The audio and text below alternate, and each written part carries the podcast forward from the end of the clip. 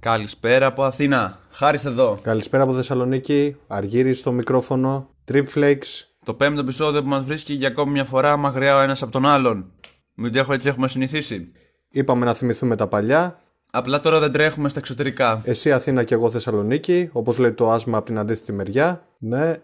Για Θεσσαλονίκη Αθήνα όλοι οι δρόμοι γράφουν γύρνα. Ξέρετε στι διάφορα τραγούδια. Δεν θα συνεχίσω το κάντε όλοι στην πάντα να χορέψω Θεσσαλονικιός. Γιατί είμαι και πόντιος. Έχει ένα μεγάλο ρεπερτόριο που έχουμε στην άκρη, σαν εκπομπή που είμαστε. Ε, τι, τι ιντερνετικές εκπομπές κάναμε. Δεν έχουμε; Ε, ναι, έχουμε και μεγάλο ρεπερτόριο. Αυτό είπαμε κιόλας, σαν ταξιδιωτική εκπομπή.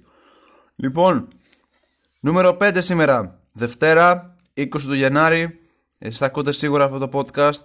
Άμα έχετε μπει δηλαδή στην ώρα σας, θα το ακούτε την Κυριακή που βγαίνει. Γιατί λέμε να το βγάζουμε κάθε δεύτερη εβδομάδα. Ανά δύο εβδομάδες ανεβαίνει και ένα επεισόδιο. Όσοι είναι πιστοί φανατικοί θαυμαστές της εκπομπής. Ελπίζουμε να έχουμε από αυτούς. Να ξέρετε ότι πια και η εκπομπή μπορείτε να τη βρείτε σε άλλες πλατφόρμες. Δεν είμαστε μόνο στο Spotify. Επιτέλους. Ναι, πλέον έχουμε διάφορες ποικιλίες εφαρμογών όπως ε, νομίζω το Google Podcast. Θα μπούμε και στο iTunes. Γιατί δεν μας έφτανε μόνο η μία. Δεν μπορούν να μας περιορίσουν σε μία.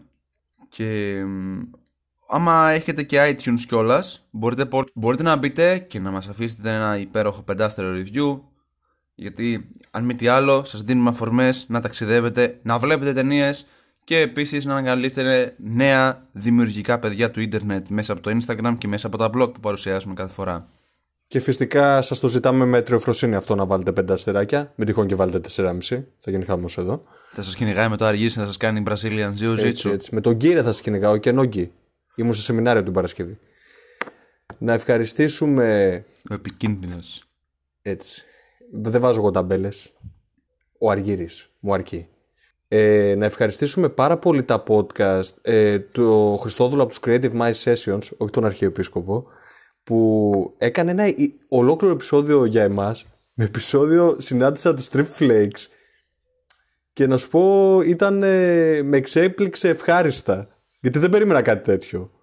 Το παιδί το γνωρίσαμε και πραγματικά ήταν μια πρόσμενη και πολύ ενδιαφέρουσα γνωριμία και τον ευχαριστούμε πάρα πολύ για τα καλά του λόγια. Βέβαια με έδωσε στεγνά, αλλά δεν πειράζει. Συνεχίζουμε να τον ακούμε και να τον στηρίζουμε. Δεν πειράζει. Είπαμε να, να κρατήσουμε κάποια πράγματα, αλλά δεν πειράζει. Εγώ πάλι κατάφερα να, να γνωρίσω και άλλα mm-hmm. παιδιά. Δηλαδή τη Σαββάκη που μιλήσαμε την προηγούμενη φορά. Η ζωή από κοντά. Και επίσης περιμένω να γνωρίσω και άλλα παιδιά. Δεν είναι Ιαπωνέζα ευτυχώς η κοπέλα. Mm-hmm. Ευτυχώς. Είναι... Θα το έλεγα με άλλη προφορά που την έχω πει σε άλλα επεισόδια, δεν θα το κάνω. Ε, καμία σχέση. Και να ευχαριστήσουμε λοιπόν. και το blog που ανέφερες εσύ την προηγούμενη εβδομάδα. Που το έγραψε Παναγιώτη, άρθρο. Το Παναγιώτη από το Ending Story. Το, το Παναγιώτη, το, Παναγιώτη.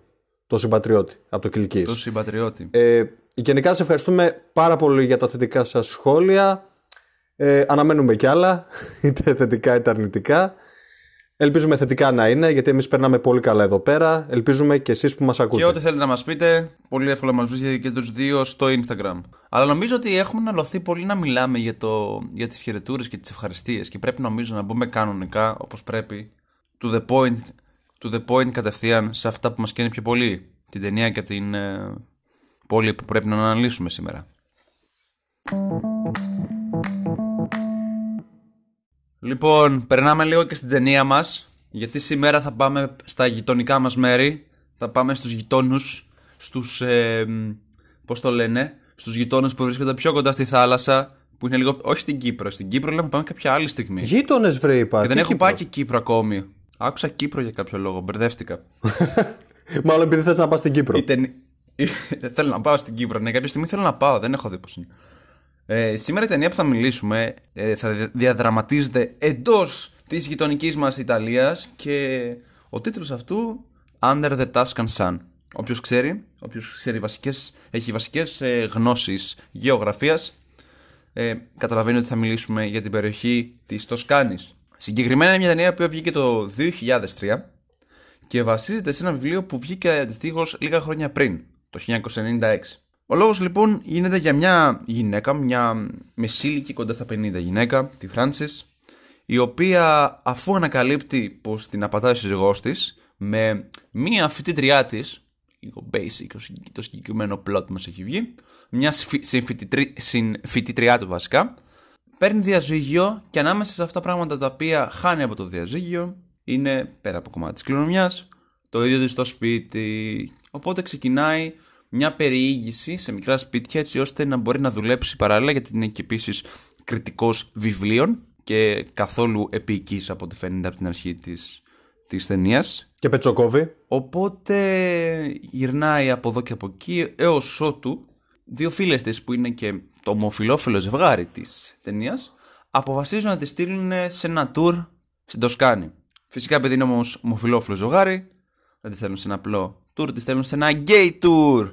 Οπότε και η Francis τη βάζει σε ένα τη βάζουν σε ένα αεροπλάνο και τη στέλνουν στην Τοσκάνη και συγκεκριμένα κοντά στην περιοχή της Κορτόνα, μια μικρή πόλη. Όσο δεν ξέρετε τη συγκεκριμένη πόλη, που ούτε εγώ την ήξερα μέχρι να δω την ταινία κιόλας, βρίσκεται κοντά στην πόλη του Αρέτσο.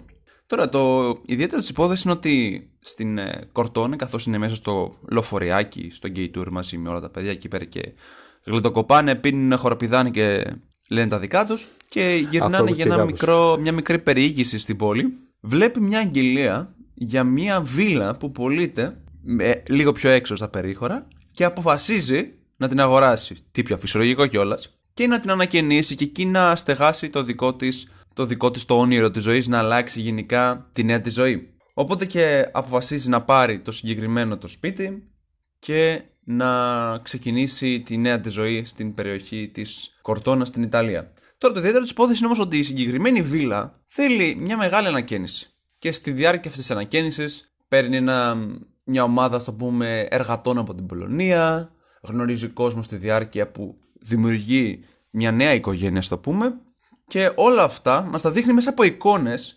Αυτό είναι το ωραίο της υπόθεσης. Μέσα από εικόνες και στην Τοσκάνη, δείχνει και εικόνες από τη Φλωριτία, πηγαίνει και λίγο από τη Ρώμη, γιατί άμα δεν βάλουμε και λίγο Ρώμη, στην Ιταλία δεν γίνεται.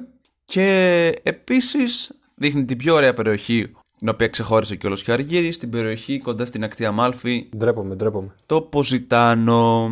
Να σημειώσω εδώ πέρα κιόλας για κάτι το οποίο δεν ήξερε και Αργύρι μέχρι να το μάθει στο συγκεκριμένο podcast. Σε παρακαλώ. Ε, η ταινία αυτή βασίστηκε στο, που βασίστηκε όπως είπα στο βιβλίο της Francis Maggie το 96 έχει να κάνει με πραγματικά γεγονότα που συνέβησαν στην ίδια της συγγραφέας που φυσικά τα έχουν λίγο δραματοποιήσει γιατί Hollywood είναι αυτό και γιατί όχι. Η, επίσης η, η πρωταγωνίστρια η Diana Lane που παίζει τη Francis και είναι λίγο στα νιάδες εδώ πέρα μιας και τώρα έχουμε 2020 και τότε ήταν 2003 17 Πολύ ωραία γυναίκα. Πριν.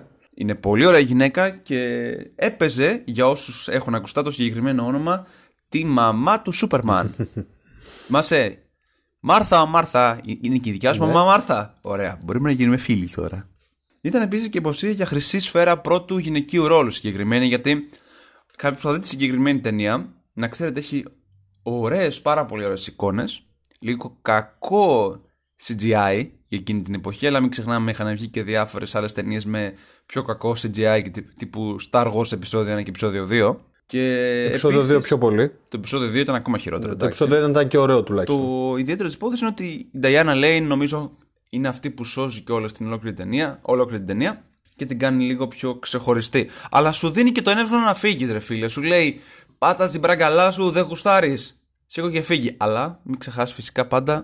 Α, αγόρασε μια βίλα. Να αγοράσεις και μια βίλα. Γιατί αν μη τι άλλο, αν πρέπει να ξεκινήσεις μια ζωή, μην πάει στα διαμέρισμα, πάρε ένα, μια βίλα σε ένα μακρινό χωριό που δεν θα έχεις κάνει επικοινωνία. Όχι την Κυπριακή βίλα. Ποια Κυπριακή βίλα; Που... Με την ελληνική σημασία. Ξέρεις τι λένε, να σου δείξω τη βίλα μου. Α. Κύπρη. Α, όχι με αυτή τη σημασία, ναι, όχι. Μια, εδώ πέρα μιλάμε για μια βίλα του 17ου αιώνα. Όχι, με τη σημασία την ελληνική. Την ελληνική, γιατί όχι, εντάξει. Ναι, vintage βίλα. Εσύ πώς τη βρήκες στη συγκεκριμένη ναι. ταινία; Γιατί καλά, εγώ μιλάω τόση ώρα μόνος μου. Καταρχάς, συμφωνώ με όσα λες. Εντάξει, περιμένω να ακούσω την άποψή σου να δω που θα κάνω ένσταση, να δω που θα συμφωνήσω. Συμφωνώ ναι, σε αυτά που λες. Γιατί καθόμαστε και μιλάμε Γενικά, τόση ώρα και έχω και τις σημειώσεις από δίπλα μου. Ναι, ναι. Και καλά κάνεις που τις έχεις. Λοιπόν, ε, η ταινία, για να την προτείνουμε πρώτα απ' όλα, μας άρεσε. Δεν θα την προτείναμε αλλιώς. Συμφωνώ εκεί που λες με τις κυλίτσες που κάνει. Α πούμε, για μένα πάλι θα το πω και δεν με νοιάζει. Έχει ανώφελες λάκτες. η ταινία. Δηλαδή είναι λίγο υπερβολική και να θα το πω αλλά πρόεδρος του Εδεσαϊκού με τη Λάκτα. Κάνω spoiler, αλλά κάνω με αποκωδικοποίηση spoiler. Ναι, ναι, η τύπισσα πήγαινε για μια λάκτα, τελικά έψαχνε τη λάκτα, αλλά δεν βρήκε τη λάκτα εκεί που ήταν και αγόρασε μια βίλα για να βρει τη λάκτα, αλλά τελικά βρήκε, πήγε λίγο πιο κάτω και προέκυψε μια λάκτα και τελικά η λάκτα που έφαγε δεν είχε ζάχαρη, είχε στέβια, αλλά τελικά η λάκτα ε, δεν προέκυψε και μετά στο τέλος βρήκε μια λάκτα από σπόντα και ζήσαν αυτή καλά και αυτή καλύτερα. Αυτό ακριβώς, τίποτα άλλο. Όποιος κατάλαβε, κατάλαβε. Αυτό έγινε. Απλά για να μην καταλάβετε, σας το είπα έτσι. Είναι πως κάνεις sub, sub spoil στην plot, στο plot κανονικά, ξέρεις τώρα. Sub spoil έτσι. Δηλαδή πε, πετάς σπόρους κανονικά για, για σποιλάρισμα, αλλά άμα το καταλάβεις. Είναι σαν τα meme που, που ρίχναμε τότε για το Ναι. Game of Thrones, το θυμάσαι. Που είναι, λέγανε, ξέρω εγώ, το Μπράβο. επεισόδιο μέσα σε τέσσερις εικόνες. ναι, αλλά. Να, θα σου κάνω μια ερώτηση. Είχες καταλάβει τι είχε πει ο πρόεδρος του Εδεσαϊκού τότε, όταν το άκουσες πρώτη φορά; Έπρεπε να μεγαλώσω λίγο παραπάνω για να μην καταλάβω ποτέ τι έλεγε. Ωραία. Κάτι τέτοιο έκανα κι εγώ, γιατί αυτό ήταν το υπερβολικό σημείο το οποίο εντάξει δεν πολύ τρελάθηκα.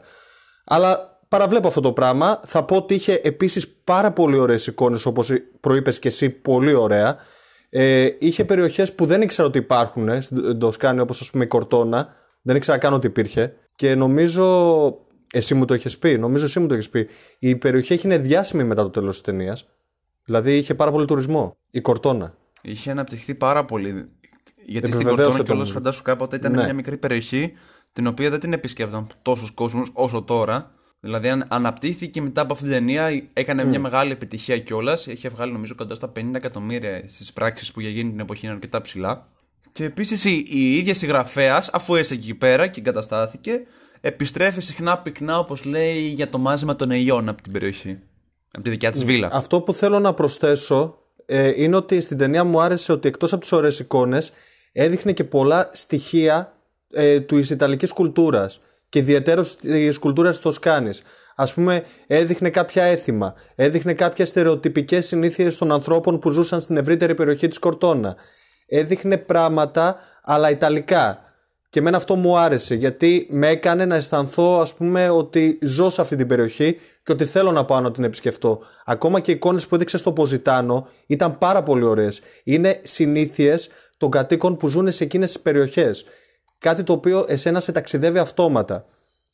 Όσον αφορά την μπλοκή της ταινίας, ε, αυτό που πραγματεύεται είναι ότι εντάξει, το κλασικό ότι από ένας προορισμός αλλάζεις εικόνες, αλλάζεις παραστάσεις, παίρνεις αποφάσεις απρόσμενες με βάση τη ροή της ζωής σου που έπαιρνε με βάση της ρουτίνας που ζούσες, να το πω καλύτερα έτσι και μπορεί να ήθελες να συμβούν κάποιες αλλαγές μέσω, αυτών των, ε, τα- μέσω αυτού του ταξιδιού μπορεί να ήθελες ε, όπως το είπα πριν κάποιες α- αλλαγές αλλά αυτές οι αλλαγές δεν θα έρθουν όποτε θέλεις, όπου θέλεις και όπως το θέλεις. Θα έρθουν από μόνες τους ε, ρολάροντας ανάλογα με τη στιγμή που πρέπει ε, να έρθουν αυτό μου έβγαλε η ταινία και γι' αυτό το τέλος ήταν και πάρα πολύ ωραίο αυτή ήταν η άποψή μου Μπείτε, βρείτε και Ναι. δέστε την.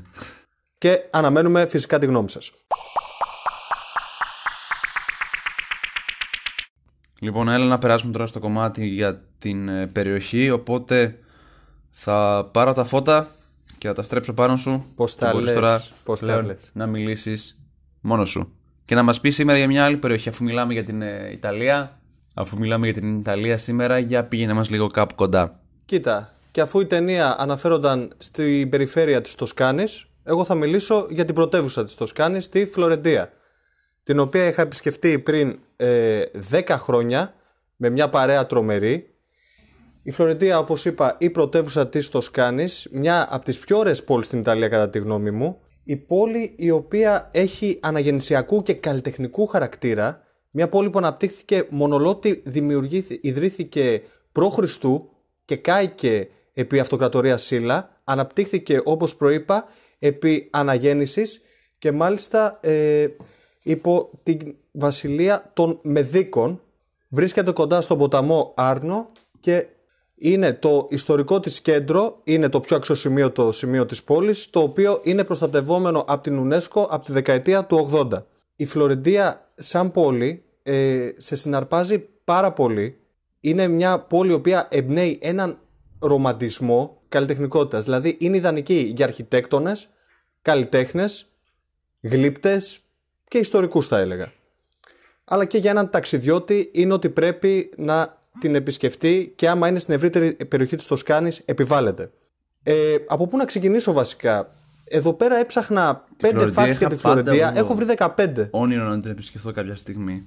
Ήθελα να ακούσω βασικά δικές ιστορίες. Γιατί αφού εσύ έχεις πάει. Αφού έχεις πάει εσύ στη Φλωρεντία, θέλω να μου πεις λίγο τη δικιά σου οπτική γωνία. Και τις ξεχωρίζεις από αυτά που έχει δει.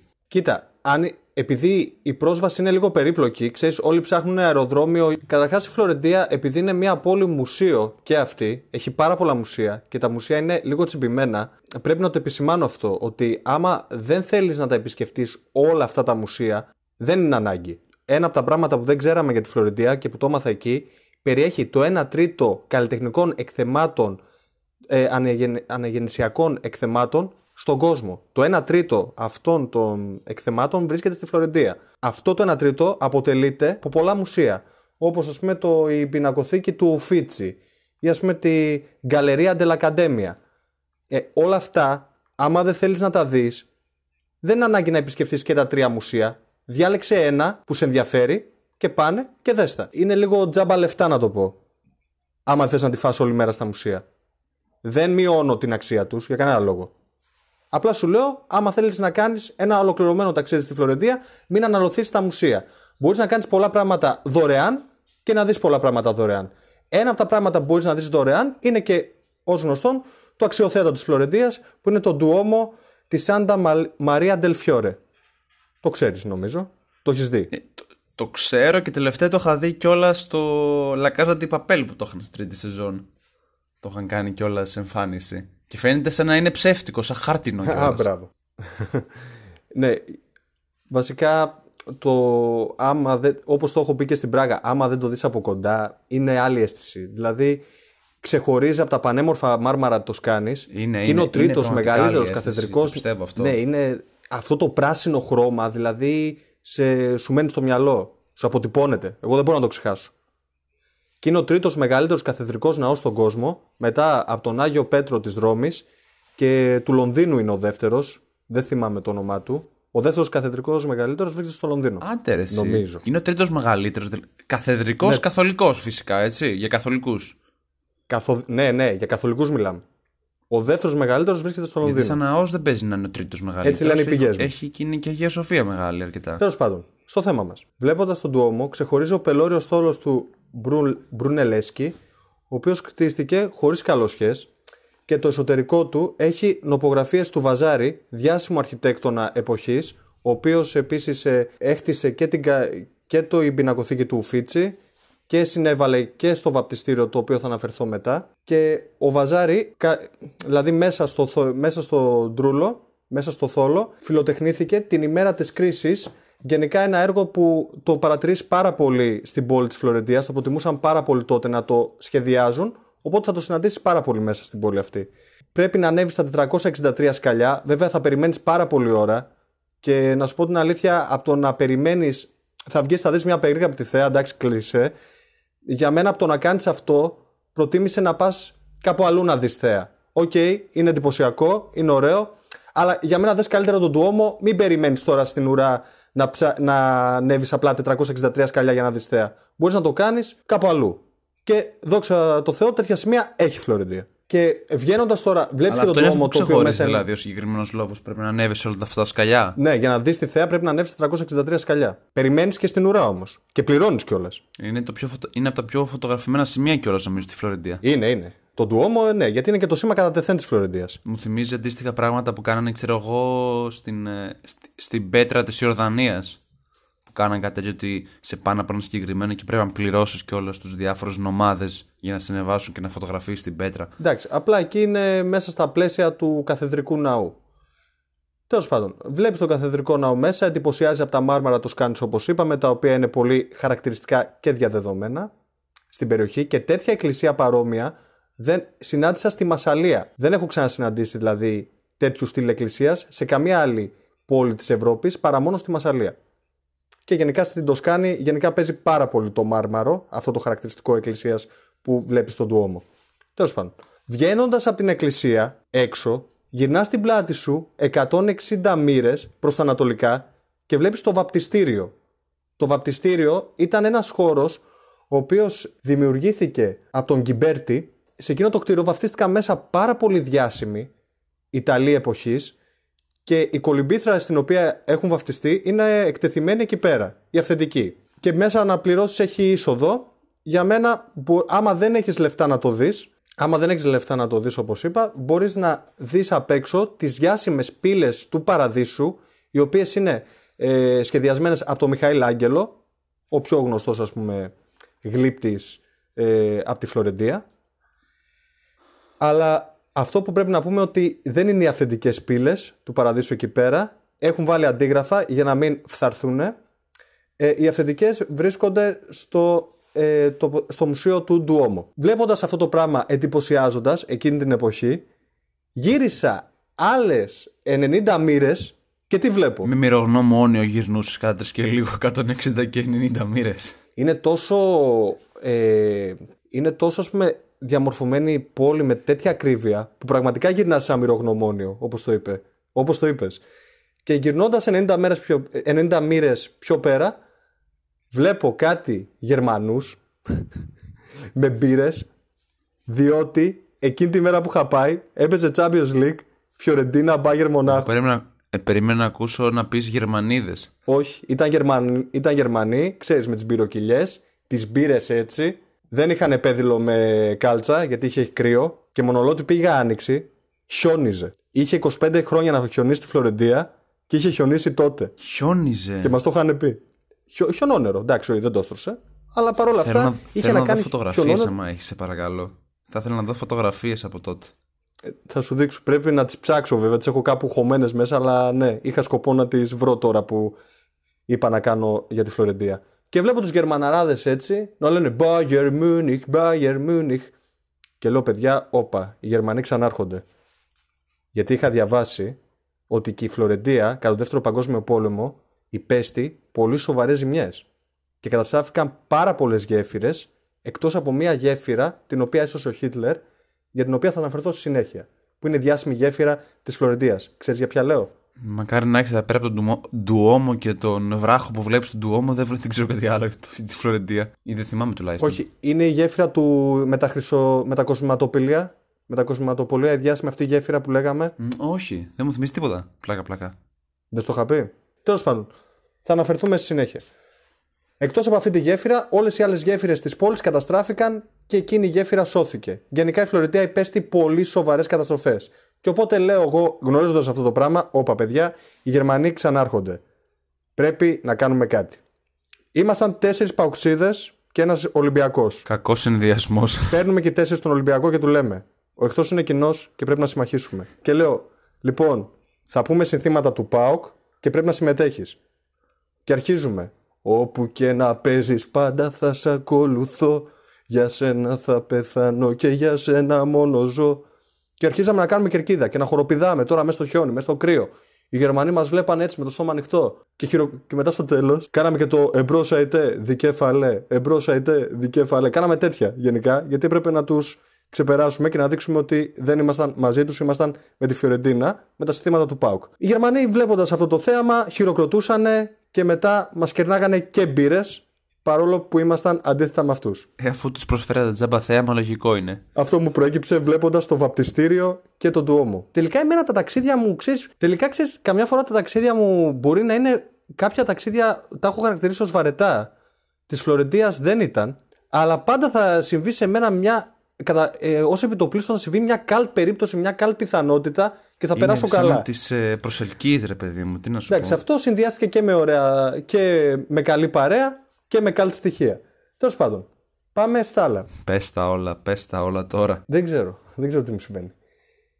Υπάρχει και η δεύτερη πιο διάσημη πλατεία της Φλωρεντίας. Είναι το Παλάτσιο Βέκιο, όπου εκεί πλέον είναι, ε, στεγάζεται το δημαρχείο της πόλης. Και απλά τώρα τι γίνεται σε εκείνο το παλάτι. Απ' έξω έχει την πλατεία η οποία χα- έχει χαρακτηριστεί ως η πιο ωραία πλατεία της Ιταλίας. Έχει χαρακτηριστεί από τους Ιταλούς κιόλας. Μιλάω για τη Piazza della Signora, στην οποία πάλι, αν δεν έχει, το ξαναλέω, α, επειδή έχει χαρακτηριστεί ως η πιο ωραία πλατεία της Ιταλίας. Διότι, πάλι το ξαναλέω, αν δεν έχεις λεφτά, δεν είναι ανάγκη να μπεις μέσα στο Δημαρχείο. Μπορείς να δεις απ' έξω πάρα πολύ ωραία εκθέματα και αυτά τα λεφτά να τα διαθέσεις κάπου αλλού. Δεν ξέρω πού. Λοιπόν, η πιο έτυπο, ε, στην πλατεία αυτή βλέπεις ε, το αντίγραφο του αγάλματος του Μιχαήλ Άγγελου με τον Δαβίδ, το οποίο δεν υπάρχει, πάλι επειδή υπήρχε κίνδυνος φθοράς, δεν υπάρχει το αυθεντικό εκεί πέρα, είναι μέσα ε, στο μουσείο, είναι μέσα στη Σχολή Καλών Τεχνών. Βλέπεις το συντριβάνι του Θεού Ποσειδώνα και βλέπεις πολλά αγάλματα από την ελληνική μυθολογία και ας πούμε διάσημους ε, βασιλείς ε, της εποχής εκείνης. Γενικά μια πλατεία που βγάζεις πολύ ωραίες φωτογραφίες, μπορείς να κάτσεις ε, και να την απολαύσεις αρκετή ώρα. Αξίζει τον κόπο. Σου έλεγα πριν για μια γέφυρα, την Ponte Vecchio. Η γέφυρα αυτή είναι η διάσημη γέφυρα με τα κοσμηματοπολία, τα οποία παλιά ήταν ε, εργαστήρια κοσμημάτων και βυρσοδιψίων αναγεννησιακά, τα οποία έχουν μείνει αναλύωτα και πλέον χρησιμοποιούνται ως κοσμηματοπολία. Βέβαια πανάκριβα, απρόσιτα. Κοίτα, άμα θες να παίξεις μπάλα με λάκτα εκεί και είσαι παικταράς, αγόρασε δαχτυλίδια εκεί και κάνει πρώτο σιγά μου. 99% έχει δεχτεί. Αλλά εντάξει, θα πληρώσεις φίλε. Αξίζει να πάρεις. Νομίζω ότι άμα έχεις τα λεφτά, αξίζει να διαθέσεις ένα ποσό για να πάρεις εκεί δαχτυλίδια ραβώνων. Αλλά είναι πολύ ακριβό. Γενικά και σε εκείνη τη γέφυρα δεν μου έκανε εντύπωση μόνο τα κοσμηματοπολία, μου έκανε εντύπωση η μουσική που βρίσκονταν στη γέφυρα, που παίζαν τη μουσικούλα τους. Το βράδυ ήταν φωτισμένοι πάρα πολύ όμορφοι. Πολύ ωραίο επίσης σημείο για να βγάλεις τις φωτογραφίες σου. Για το λόφο που έλεγες, είναι λίγο έξω από το ιστορικό κέντρο και είναι, ο λόφ, είναι εκεί βρίσκεται το πάρκο του Μιχαήλ Άγγελου. Όπου εκεί πέρα είναι πάλι, υπάρχει πάλι το άγαλμα του Δαβίδ, που είναι το πιο διάσημο, ας πούμε, γλυπτό ε, αυτού του πολύ διάσημου ε, ζωγράφου γλύπτη.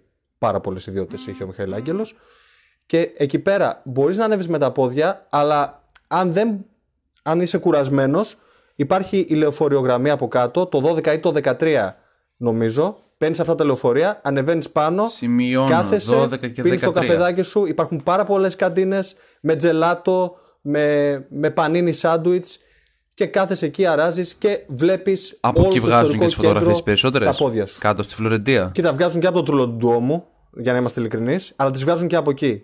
Υπάρχουν πάρα πολλές φωτογραφίες από εκεί. Δηλαδή, άμα θέλεις να πιάσεις όλο το ιστορικό κέντρο, οι περισσότερες φωτογραφίες βγαίνουν εκεί, στη, στο πάρκο του Μιχαήλ Αγγέλου. Μου έκανε εντύπωση που δεν ε, υπήρχε ούτε ένα αυτοκίνητο στο ιστορικό κέντρο. Είχε πεζοδρόμους και μόνο κυκλοφορούσαν βέσπες. Δεν είχα δει ούτε ένα αυτοκίνητο, τουλάχιστον εγώ.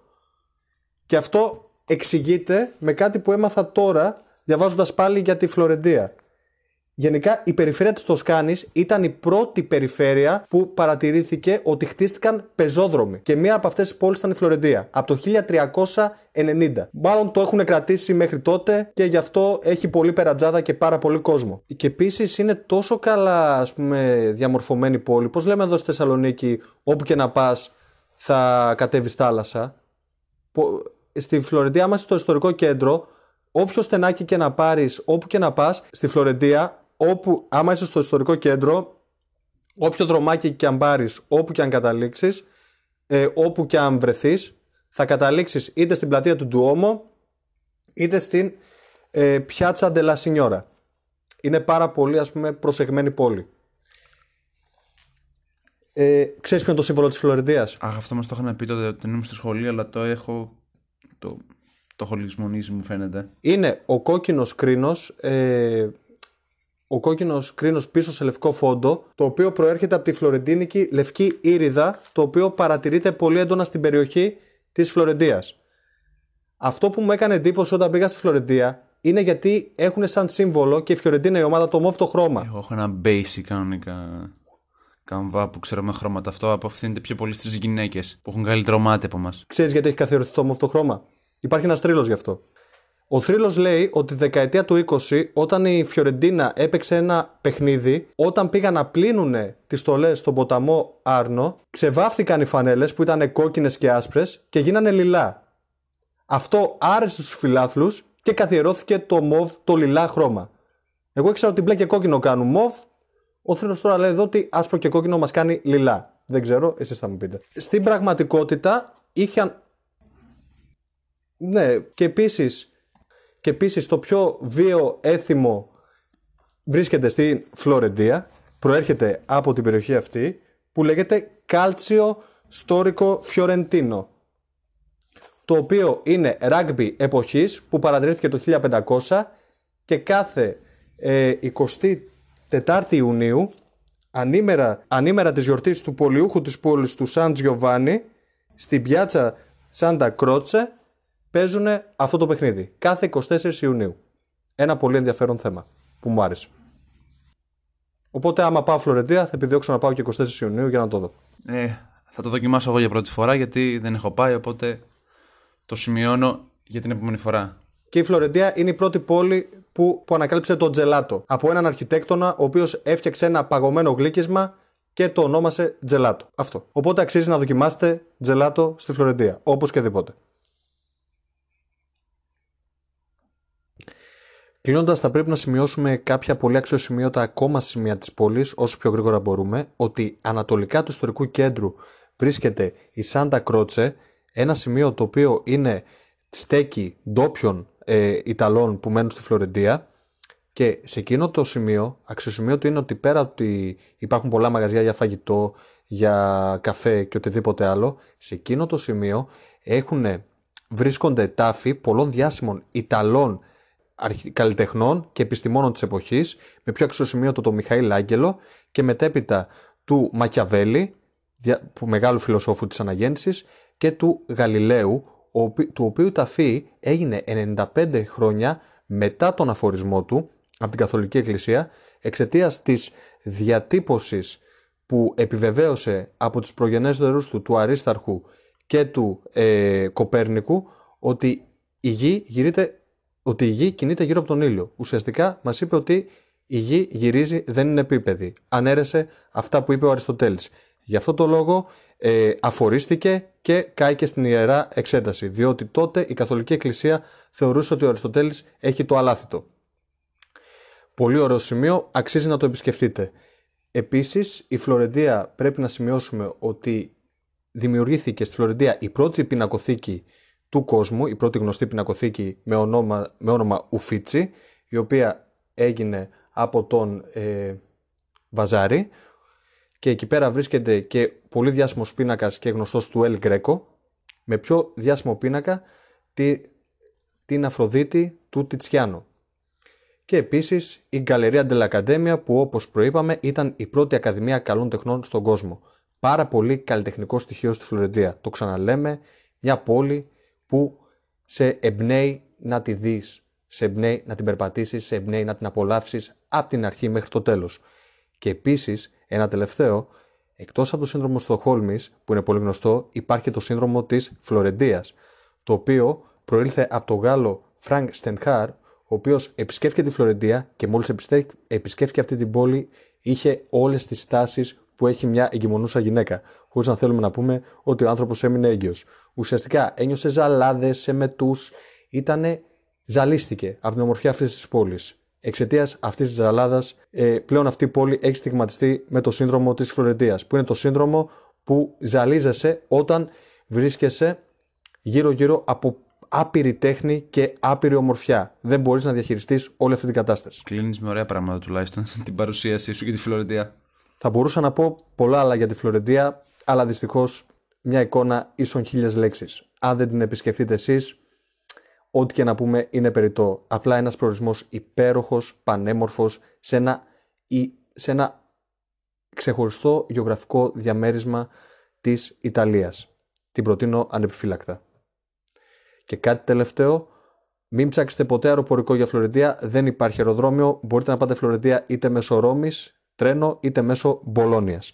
Με τόσες πληροφορίες που μας έχεις δώσει σήμερα, Αργύρι, μου φαίνεται πρέπει να ακούσω κι εγώ ξανά αυτό το επεισόδιο και να κρατήσω σημειώσεις γιατί και εγώ πρέπει να επισκεφθώ επιτέλους τη Φλωρεντία.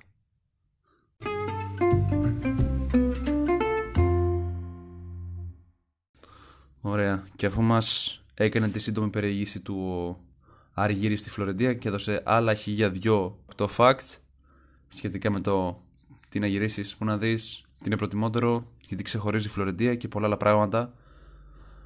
Λέω να περάσουμε στο τελευταίο κομμάτι του επεισοδίου, του πέμπτου επεισοδίου που είπαμε και πριν. Δεν πρόλαβα να τα πω όλα, είναι αδυνατόν. Ναι, παιδιά, εδώ πέρα τον έχω λίγο με ένα μαστίγιο. για να, γιατί έχει πάρα πολλά πράγματα να, να μας πει, αλλά πρέπει να περιορίσουμε και λίγο τα πράγματα που θέλουμε να πούμε. Οπότε περνάμε στο τελευταίο κομμάτι που έχει να κάνει με το, με τα προφίλ, με το προφίλ Insta που ξεχώρισα, ξεχωρίσαμε και το blog που θα αναφέρουμε στη συνέχεια. Οπότε θα ξεκινήσω εγώ να σας πω και το ένα κομμάτι. Το οποίο έχει να κάνει με το ένα Insta account που λεγεται Στο Μουσείο.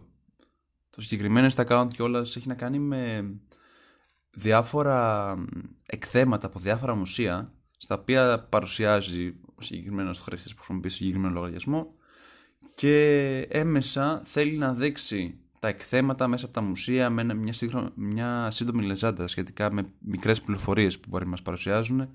Με σκοπό έτσι να προσελκύσει ας το πούμε κάποιους παραπάνω επισκέπτες. Να μπει κάποιος και να πει «Α, τι ωραίο έκθεμα, πού να βρίσκεται, πού μπορεί να, μπορώ να πάω να το δω, να το επισκεφθώ».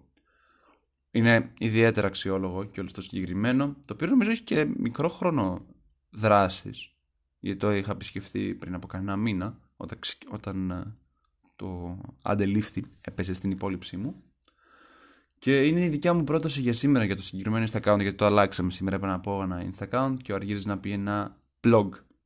Οπότε το δικό μου, όποιος θέλει να μπει να το δει, είναι ιδιαίτερο. Είναι στο μουσείο.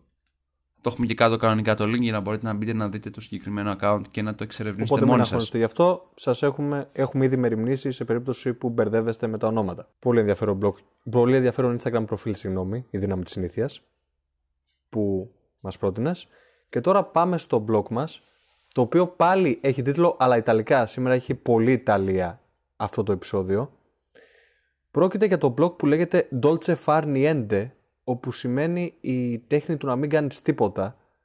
Πάλι είναι έτσι λίγο ο τίτλος ε, σε εμπνέει να μπεις μέσα να το διαβάσεις. Α, ήθελα να σε ρωτήσω κιόλας τι σημαίνει. Καλά έκανες και το ανέφερες. Έκανα και το ψάξα γιατί το είπε σε μια συνέντευξή της που διάβασα η συγκεκριμένη κοπέλα. Ζωή τη λένε και αυτή. Και το είχε εξηγήσει πάρα πολύ ωραία. Και δεν εννοεί την τέχνη του να μην κάνεις τίποτα, απλά να είσαι αδρανής. Εννοεί ότι όταν κάνεις πάρα πολλά πράγματα δεν έχεις και, τα, και την επιτυχία που προσμένεις από αυτά. Δηλαδή πρέπει να διοχετεύεις την ενέργεια ανάλογα με τις προτεραιότητες που θέτεις. Οπότε είπε να, με αυτόν τον περίτεχνο τρόπο είπε να ονομάσει το blog της Dolce Far Niente. Είναι ένα blog το οποίο δεν έχει ας πούμε συγκεκριμένη θεματολογία. Είναι πιο πολύ σαν κυριακάτικο ένθετο εφημερίδας με πιο ευχάριστο και ψυχαγωγικό ύφος. Δηλαδή, διαβάζεις κυριακάτικη σου εφημερίδα, πίνεις ένα ελληνικό καφέ και διαβάζεις, ας πούμε, τώρα. Διαβάζεις, ας πούμε, για το βέτο της Ελλάδας, για αύριο, για την, ισο... για την εξίσωση των κολεγίων με τα πτυχία, με τα προπτυχιακά. Διαβάζεις τέτοια πράγματα λυπηρά. Και ρε παιδί μου, νευριάζεις, στεναχωριέσαι, δεν είσαι σε καλή φάση. Γυρνάς σελίδα και βλέπεις κάποια άρθρα τα οποία είναι πιο χιουμοριστικά και σε κάνουν πάλι να χαμογελάσεις. Γι' αυτό το χαρακτηρίσα ως Κυριακάτικη εφημερίδα. Ένα άρθρο ας πούμε, που μου άρεσε πάρα πολύ από αυτό το blog είναι Ο κακός ο γείτονας. Το οποίο γέλασα με την ψυχή μου και ταυτίστηκα πάρα πολύ. Ειδικά όταν πέρσι έμενα στην Αθήνα. Είχα δηλαδή ταύτισα πάρα πολύ αυτή την ιστορία που ανέφερε η κοπέλα με ένα βίωμα δικό μου. Ή, ή επίσης ο καλ τύπος που λέγεται, που τον ονομάζει character και το συνδυάζει, ας πούμε, τον παρομοιάζει με τη σωσό από τα εγκλήματα της γνωστής σειράς του Αντένα. Λοιπόν, έχει διάφορα τέτοια ωραία πραγματάκια. Μου άρεσε πάρα πολύ και ο τρόπος γραφής της. Και επίσης ε, μου αρέσει που κλείνει πάντα με το May the Force be with you. Άρα είναι και Star Wars fan και αναφίβολα έπρεπε να την προτείνω. Ε, εκτός αυτού προτείνει να ακούσετε ένα τραγουδάκι που της άρεσε είτε μια σειρά. Δικιά μας, δικιά μας είναι ε, προτείνει μια σειρά, ένα τραγουδάκι και πολύ καλά κάνει. Το κορίτσι έχει γούστο, το κορίτσι έχει γούστο και αυτό βγαίνει προς τα έξω και προφανώς βγαίνει και στο blog της. Dolce Far Niente λοιπόν θα το ε, σημειώσουμε και από κάτω. Αυτό ήταν το blog μου. Οπότε φτάνουμε και στο τέλος του πέμπτου επεισοδίου μας για αυτή τη φορά. Το, το δεύτερο του μήνα, το δεύτερο της χρονιάς, το δεύτερο της δεκαετίας. Είναι λες και μιλάμε ότι για τις επόμενες δεκαετίες θα βγάζουμε συνέχεια επεισόδια. Ελπίζουμε οι πληροφορίες που πήρατε για σήμερα να ήταν Όλο λίγο το 2020 πιο αυτό θα λέμε. Για το 2020 κάθε φορά αυτό το πράγμα μου φαίνεται θα λέμε. Ναι, δεν θα σταματάμε. Θα λέμε το τρίτο, το τέταρτο, το πέμπτο της ε, δεκαετίας. Στο το επεισόδιο δεν θα το ξαναπούμε. Ακούγεται μάλλον πιο ωραίο γι' αυτό. Στο τρίτο δεν θα το πούμε για να κάνουμε διαφορά, να ξέρετε. Λοιπόν, να περνάτε πάντα όμορφα, να ταξιδεύετε. Και επίσης να σημειώσουμε το συγκεκριμένο επεισόδιο από τον Αργύρι είναι αφιερωμένο στους συναδέλφους του Ναι, διότι μου είπαν ότι που σήμερα. θέλει να, να κάνει λέει, επεισόδια για να, να τους φτιάχνει κανονικά τη διάθεση και το Blue Monday στα σήμερα. Ναι, εγώ τους είπα ότι σήμερα, παιδιά, είναι Tripflex Monday και καλό είναι την Κυριακή να βάλετε να το ακούσετε. Μπας και η επόμενη Blue Monday αποδειχτεί καλύτερη. Όπως είπαμε και στην αρχή, για να μην ξεχάσουμε, όπου μας ακούτε, από ποια πλατφόρμα και να μας ακούτε, μπείτε, αφήστε ένα πεντάστερο review γιατί, γιατί έτσι μας αρέσει. Γιατί καλό θα είναι κιόλας να, να μαζευόμαστε περισσότεροι και να μπορούμε να Γιατί είμαστε μετριόφρονες. μιλάμε για ταξίδια, να μιλάμε για ταινίες και επίσης να συζητάμε για περαιτέρω άλλα θέματα που μας ενδιαφέρουν. Και να μπορούμε να δημιουργήσουμε ένα πολύ ωραίο παρεάκι ταξιδιωτικό. Φιλιά από Αθήνα, Καλή συνέχεια. Ραντεβού στο επόμενο επεισόδιο. Πολλά φιλιά. τσάου τσάου. Φιλιά από Θεσσαλονίκη.